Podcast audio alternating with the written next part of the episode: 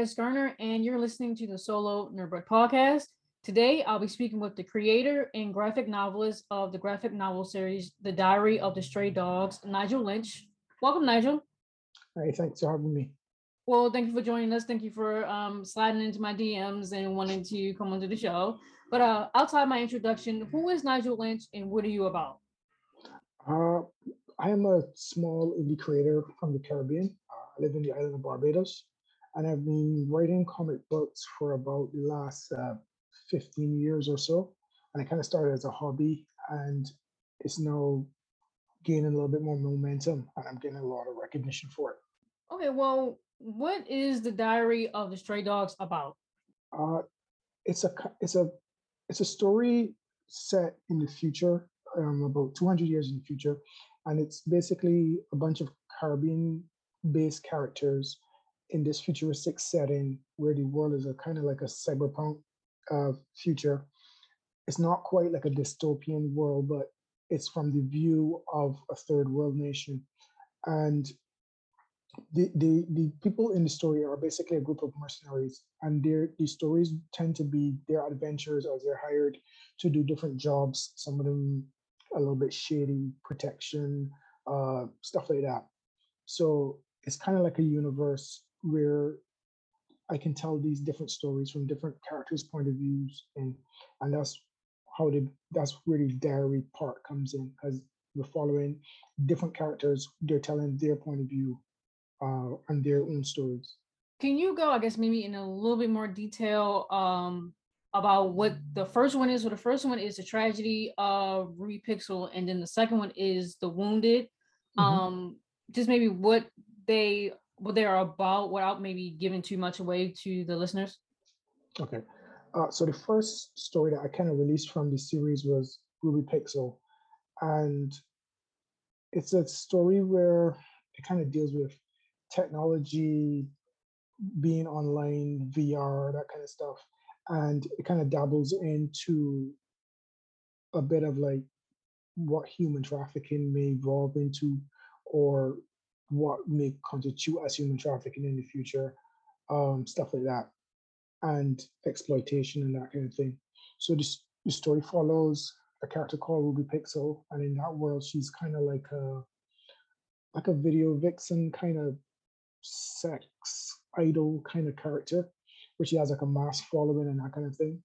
And she comes, she kind of crosses the wrong people, and a hit squad is kind of sent to kill her, but things kind of don't quite work out, and that's how. And so when you start to see the story unfold, it will kind of see her side of the things, and we also kind of see what the mercenaries kind of do in that story.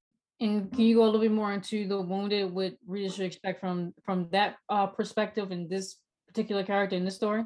Right. So the wounded, uh, the wounded is about a story of a character called Shani Belcourt, and she is one of the main characters in the world of the Stray Dogs, where she's the leader of a, a mercenary group called the Maroons. In and the name Maroon is taken from some uh, Caribbean factions that fought back in time of slavery um, that runaway slaves, and they call it form groups called the Maroons, and it's out of Jamaica and Haiti. So that's where the group kind of got that name from. So she's the leader of the Maroons, and this story kind of tells her origin about how she kind of took up that mantle or what set her on that course to become this hardened character. So she kind of kind of see like a more human side of her, and based on because of what happened in the story, she kind of gets these wounds that are both physical and emotional. And that's why the story is called The Wounded. And it sets her on the path to be a more ruthless individual later on. So, where do you see, I guess not where do you see, but how much more of the Diary of the Stray Dogs will readers get? Will it be like, is it a three part series? Is it going to be maybe a six story arc before it moves on to another one? So, how much more should readers expect from you with the Stray Dogs? Well, right now I've actually I have two sequels written for The Wounded, and the way how I kind of set up the world and the the way how the stories are can be told there's no limit to the amount of stories I can tell because think of it like um a serialized like the old serialized TV shows where it doesn't have to be like a big arc. It could be something like the story of the week kind of thing. So I'm trying to do more shorter form stories so that I don't have readers having to wait for months or years to get the end of a story. So I wrote The Wounded as a one shot, but a kind of beefy one shot. So it's like 30 pages of story. And for the other stories in the series, I'm planning to do them, try to finish the stories in at least three books so that you don't have that long wait. And as indie creators, sometimes we don't get around to finishing or we have to wait so long between issues. You know, the, the fan base could kind of be a bit impatient or they have to wait. So to answer your question, there's like unlimited stories. So far, I've probably written about five stories, or they're but they're not they're in production. I would say. Okay, so let's move a little bit more onto your creative process as a as a whole. Mhm. Um, so I guess how can you just elaborate more on I guess if from it being a thought in your head, like, hey, I want to do a story about these mercenaries, Mhm. to flushing it out because now you have like these two that you have out now, and then like five more already in production, Mhm. and to now promoting, I guess these first two right now while you're still working on the other five. So just I Mhm. guess elaborating on your creative process from pretty much start to finish. Okay, so sometimes sometimes the idea for a story may come up with a concept, maybe something I see in the news or in current affairs or uh something that may be in another like another medium, like or like a legend or something from a, a fairy tale or something like that, a folk tale. And I might say, well, let me put my own spin on it. Or what like a kind of like a what if of if this had to happen, taking something familiar that people are familiar with and then turning it on its head. So sometimes the idea comes for a story from a concept or a theme that I want to um, talk about or something that I might see as an injustice. Other times I come up with a character and I come up with an interesting character and then I have to try to figure out what will I put this character into or how can I make this character shine within a story. Um, but I like to come up with the story first, especially now that I have the characters created. Um, it's a little easier to just come up with the stories and put them in because when you create a character and the character is kind of like true to his own self, you kind of know when you pluck that put that character into a story how the character would behave because they they're already created and they have their own personality, they have their own traits, that kind of stuff. So at this point, it's more of coming up with creative stories um, because a lot of the characters have kind of been created already. So how was world building for you? Like, was it difficult for you um to come up with, I guess, your own set of rules and uh social norms or whatever it may be? Like, how did you manage to create a world that's totally yours and Mhm. integrate your influences into it, but still maintain the diary of the stray dogs as yours in your world and not in someone else's? Um, it's a little bit of you do take influences from other creators and you kind of see what they have done and you may see what you may say, well, I like what they did. Then a lot of it sometimes, but especially with uh, science fiction and futuristic science fiction, we all have an idea of what we think will happen in the future.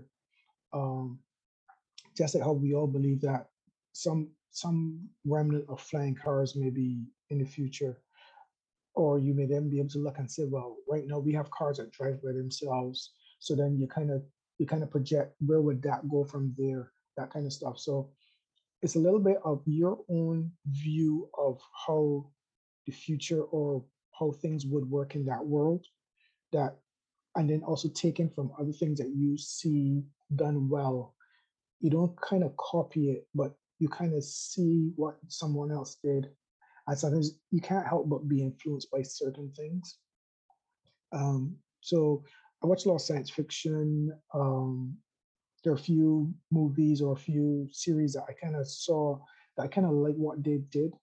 But a lot of things to do with the future is your own personality. If you have a positive personality, may have a positive view of how future would be. You have a negative view, or you may have a more think that the world may head down a more dystopic kind of view. If you're from a first world nation or a third world country, the way how the future is for you is different. Um, how you may, you know, so stuff like that. So for me, with the world building, it's just kind of looking at all the things I kind of consume, my view of how the future is, how the world it right now, how it treats me as a person from the Caribbean, that kind of stuff.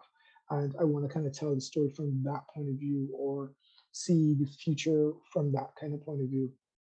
Yeah. So, like when I was reading it, what I like about the futurism or cyberpunk or however you want to call it, what I like mm. about those is that it being in the future, it can be really anything you want it to be because nobody has any idea about Mhm. what is going to happen in the future. I mean, we all think it's going to be flying cars, but you know, what if that doesn't happen? You know, what if it's something Correct. completely different and the world becomes completely barren, like the electricity doesn't work, or um, what I don't even I can't even think of anything else. Like maybe the Bluetooth stuff that we all think we're we're, we're going to end up getting implants. Come to find out, we can't communicate with each other at all via any type of phone or anything like that at all Um, any type of um mechanic that involves uh circuits can't work at all. So it's like we're all kind of going backwards in a way. That could be something that you could have done or anybody could have done. But like I said, with when you're writing in a futuristic setting, it could be anything that you kind of want it to be in a way. So you can Yeah. put stuff in there that's expected, like flying cars or the VR stuff or the implant stuff, whatever it may be. It can also be something else, depending on what you want to see, depending on what you've experienced. And again, like you said, you're running from the perspective of someone who is from the Caribbean. So then you're adding on another layer to Mhm. that as well. Like you're from the islands. So it's like, what would that look like if you're from the islands, but living in 2144 or something like that, which is, is a good perspective to see from as well. Yeah. So kind of something from that point of view, um, like in some of my stories, you kind of see old technology, and a little bit of that is from no matter how far we go in the future, we still don't get rid of stuff from our past.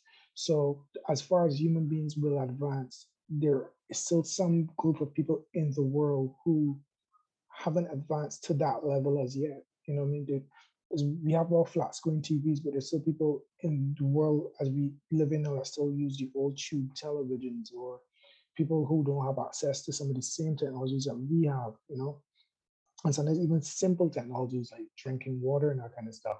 And then there's also something about like people dumping old technology on developing nations. So that's kind of stuff that I kind of show want to show in some of stories where yes, in the future, these characters, because of where they are, their, their technology will not be on the same level as some of the other more advanced countries in the world, you know? Um, so that kind of stuff is what I kind of want to show inside the uh, the story as well. So from uh the tragedy of Ruby Pixel to um the second issue, The Wounded, there's a change in like artwork style. Mhm. So how has your experience been searching for for your collaborators and how did you know that they were right for the job? So how did you know like the first person was right and then the second person for whatever reason you switched up Mm. and changed to a new illustrator? Okay, so it wasn't kind of like a switch. Uh, it's kind of more like a pause where the first artist will continue and finish his arc, but he's kind of busy. Um, and in terms of choosing artists, what I tend to do is look at the work that they have done within comic books.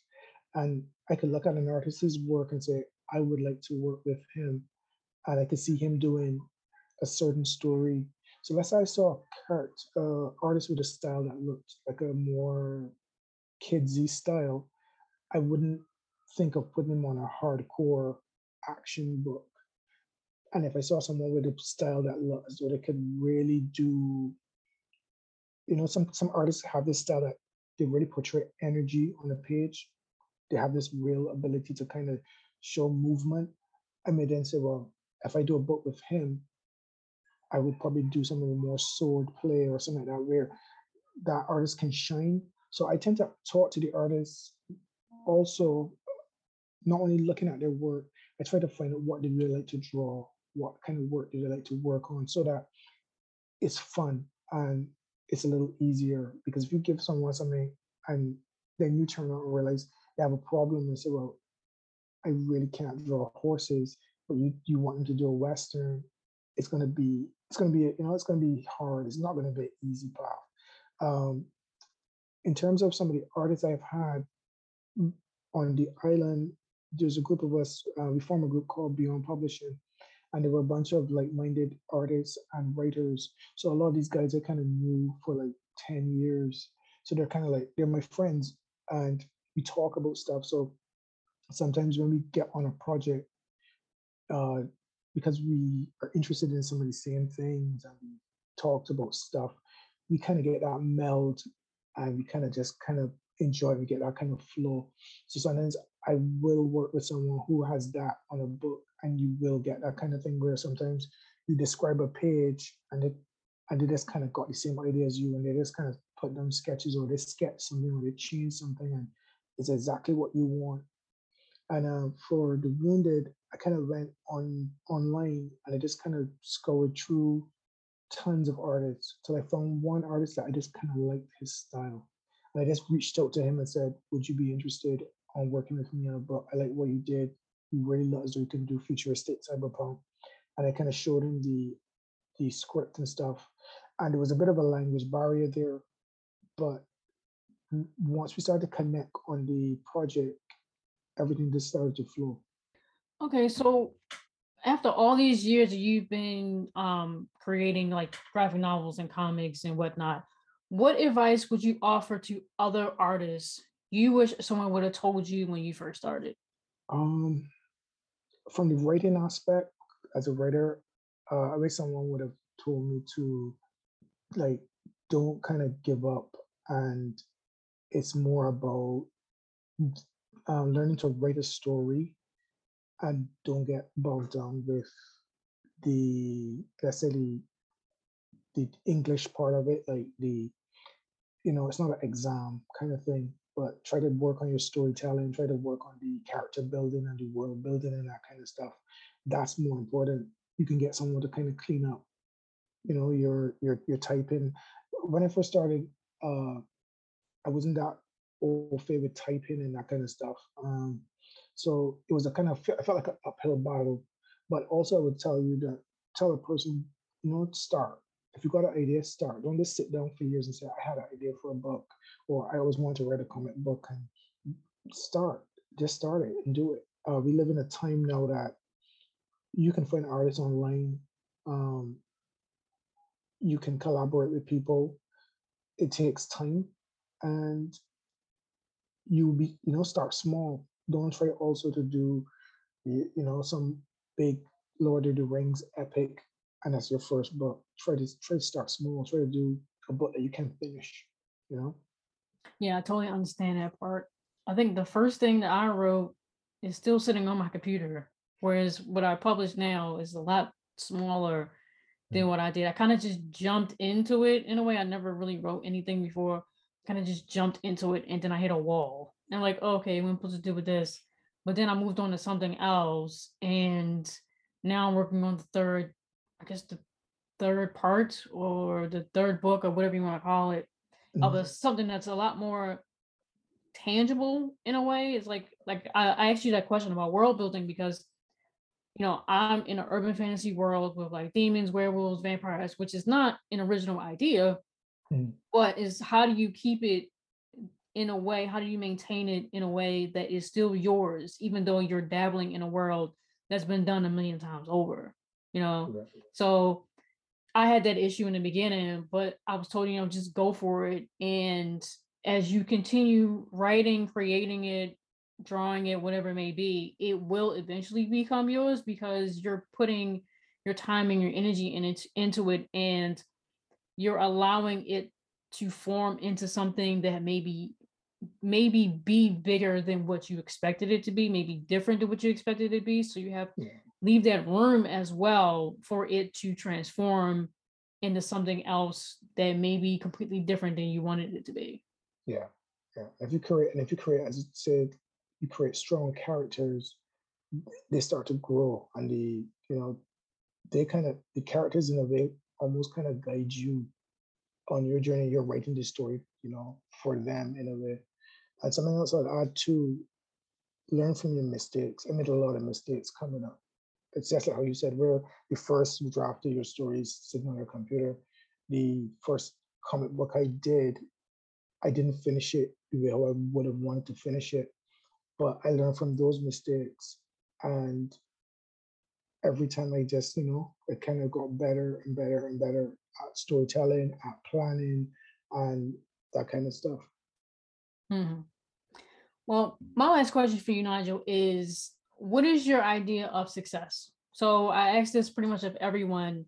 because as creators, if we're not making regular paychecks from a full-time job or making consistent revenue from our art, we're considered failures or we'll consider ourselves failures when Mm. we compare ourselves to like the status quo of how much money you're, you're supposed to be making.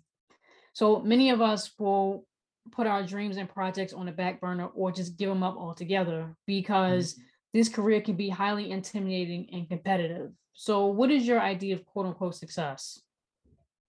Uh, for me, for me, uh, success would be having fans that really love my work and enjoy my work.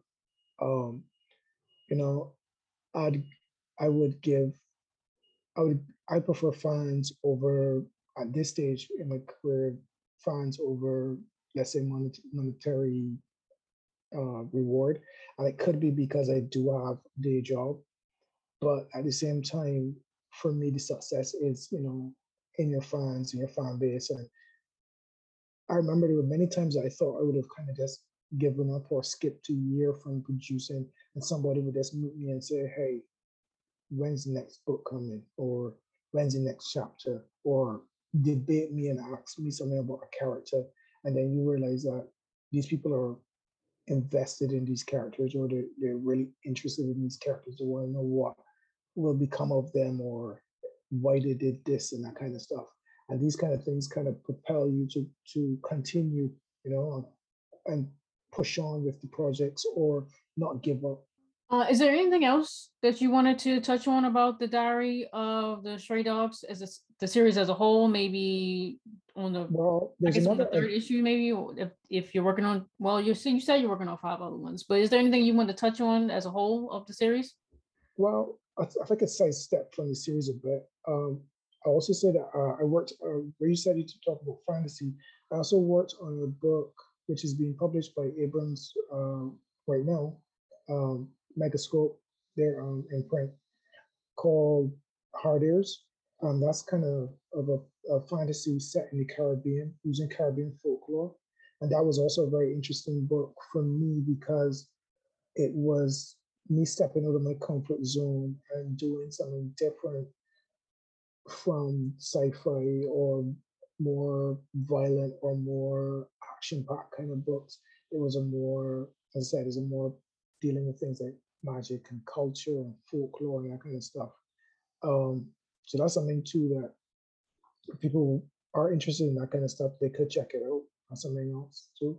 And, it, and when you work on different uh, genres and stuff, it helps you, kind of, you know, you kind of get balance. So in my going forward, I don't I don't hesitate to collaborate with people, or I would never really say, well, no, I would never write this, or no, I don't want to do this. I, I would give it a try because everything you kind of work on, it kind of makes you better. And you know, you build your portfolio and you build your experience. Well, speaking of collaborating, I have Mhm. another question. Um, you say you're part of um, Beyond Publishing Caribbean, right? So, how did that come about with you all coming together? And I guess was it already created when you joined them, or was it something you all created together? And like, what if somebody wants to join? I guess was this like a publishing company? Like, what if somebody else wanted to join Yeah. one as well? Um, Well, okay, I'll tell you how it first started. Um, started about 15 years ago. We, as a, there were a bunch of artists, writers, everybody was on the same page in terms of wanting to create a book. No one knowing what that really entailed or what to do. Uh, nobody didn't really know about writing scripts. We had artists who were producing work, that kind of stuff. And on, our island, they had a convention called Animekon, and everybody was trying to get something to produce for this Animekon. And by us coming together, we were able to not only push out the work faster, we were also being able to exchange ideas and stuff. So I was able to research and do things like um, print on demand and that kind of stuff. So when Beyond formed, it was a collective of artists. It was more of like a, a group, something like how like a, a band would kind of come together. And that's how we were formed. And we produced our first set of books to to meet that deadline for that convention. And then from then, we kind of stuck together. and We've been producing books ever since. Uh, it's a publishing company in terms of we kind of just create books, uh, but not in the greater sense like a publisher. And if you wanted to join or you wanted to, once you are an artist or a writer that is looking to produce and you can produce, you know, just kind of hit us up on Instagram, Facebook, and get in contact with us. But it's, you know, you have to be, you have to kind of show that you're willing to to work because um, you have a lot of people who just say, well, I had an idea, or I would like to do this, or I would like to do that. But, uh, you know, you got to kind of put a lot of work into it. That's the difference between creators who get stuff done and creators who just have ideas. You kind of have to give of yourself and, you know, sacrifice, take chances with, on your own self. We produced a lot of our books out of our own pocket, saving our money and that kind of stuff. Yeah, so you pretty much have to have like a portfolio ready to present mm. to you all so they can see like at least at least like recent work that you've worked on pretty much um mm. before you can join. So yeah, yeah, that makes sense. All right. Well, again, I want to thank the creator and graphic novelist of the graphic novel series, The Diary of the Stray Dogs, Nigel Lynch, for joining and sharing with me today. I highly recommend our listeners to give Nigel's graphic novel series a look, share, and buy if they can. All of Nigel's socials alongside his website to purchase will be listed in this episode's details for those who are interested. Again, I'm KS Garner, and you have been listening to the Solo Nerdbird podcast. Thank you. Thank you.